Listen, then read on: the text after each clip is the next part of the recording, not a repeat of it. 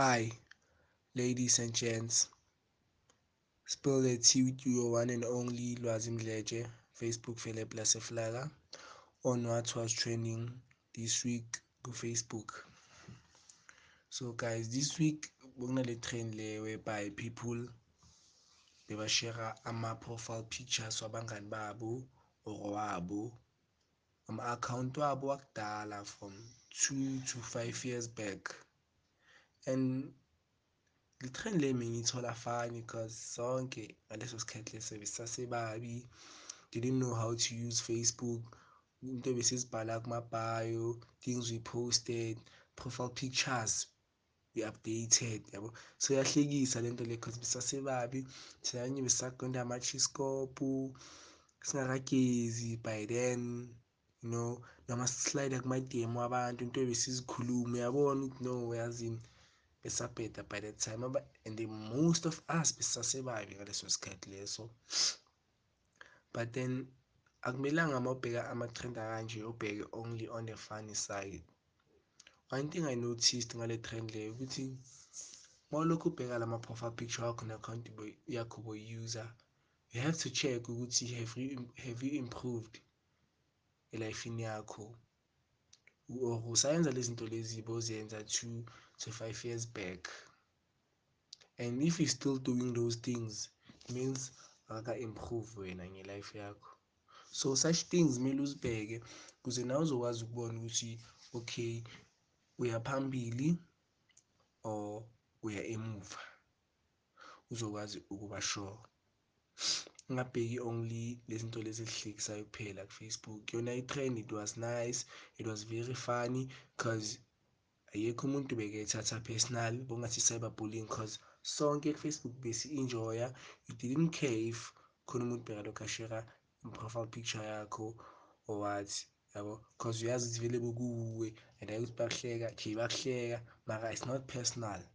Because vele beku-account yakho nawe uyazibona ukuthi oh bengidoma kangaka. Yabo. Yinto beyitrenda leyo ku-Facebook yonke i-Facebook. Then coming to what was trending this week eVlakfontein uh first i'd like to say ukuthi ngiyabonga ukuthi this week akuzange kwaba ne-cyberbullying Vlakfontein because we all know ukuthi Vlakfontein it's a toxic place whereby every week abantu baba bullied ukuthi banjani what they were where they come from such stuff yabo. Mara this week I'm proud because most of the people bala eVlakfontein they're talking about the event yes the south market event. Ngibone kakhulu ngibona ama-hashtag road to the south market. Shows ukuthi abantu bala eVlakfontein bazisapota izinto ezi-right ezenzeka where la bahlala khona. Hayi ukuthi basapota izinto ezibhede kuphela. And into engiyithandayo ukuthi abantu bebaphosta nezinto ezihlekisayo ngale nto leyo abanye abantu bazophuma ngama-window kubo just for ukuya lapho ku-the south market. Abanye abantu bazokhuluma amanga emakubo bathi bona bayilala uh, at their, at their friends houses yabo? So yangichaza lento leyo ukuthi ubona ukuthi abantu okay bakwazi ukujoga ngezinto ezikanje and they crazy ukuthi bakwazi ukusapota abantu abahlala nabo or abantu baselokishini labo who trying to give back to the community or abantu abazamayo i-community yabo. And then sakhuluma nge-south market so there's this guy waku-south market ecarlton so last week on the first may south market food behosted high.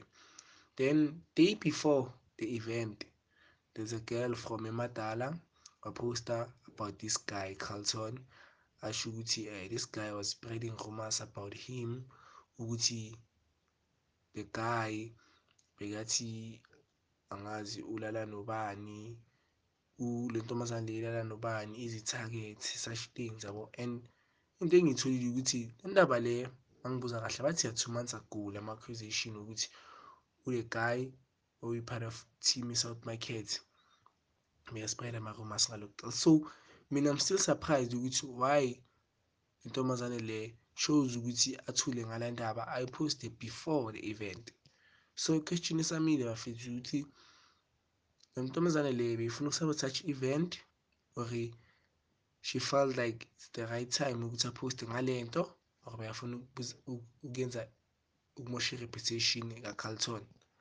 Namanje ngisazibuza angazi ukuthi yini e-wrong yini e-right.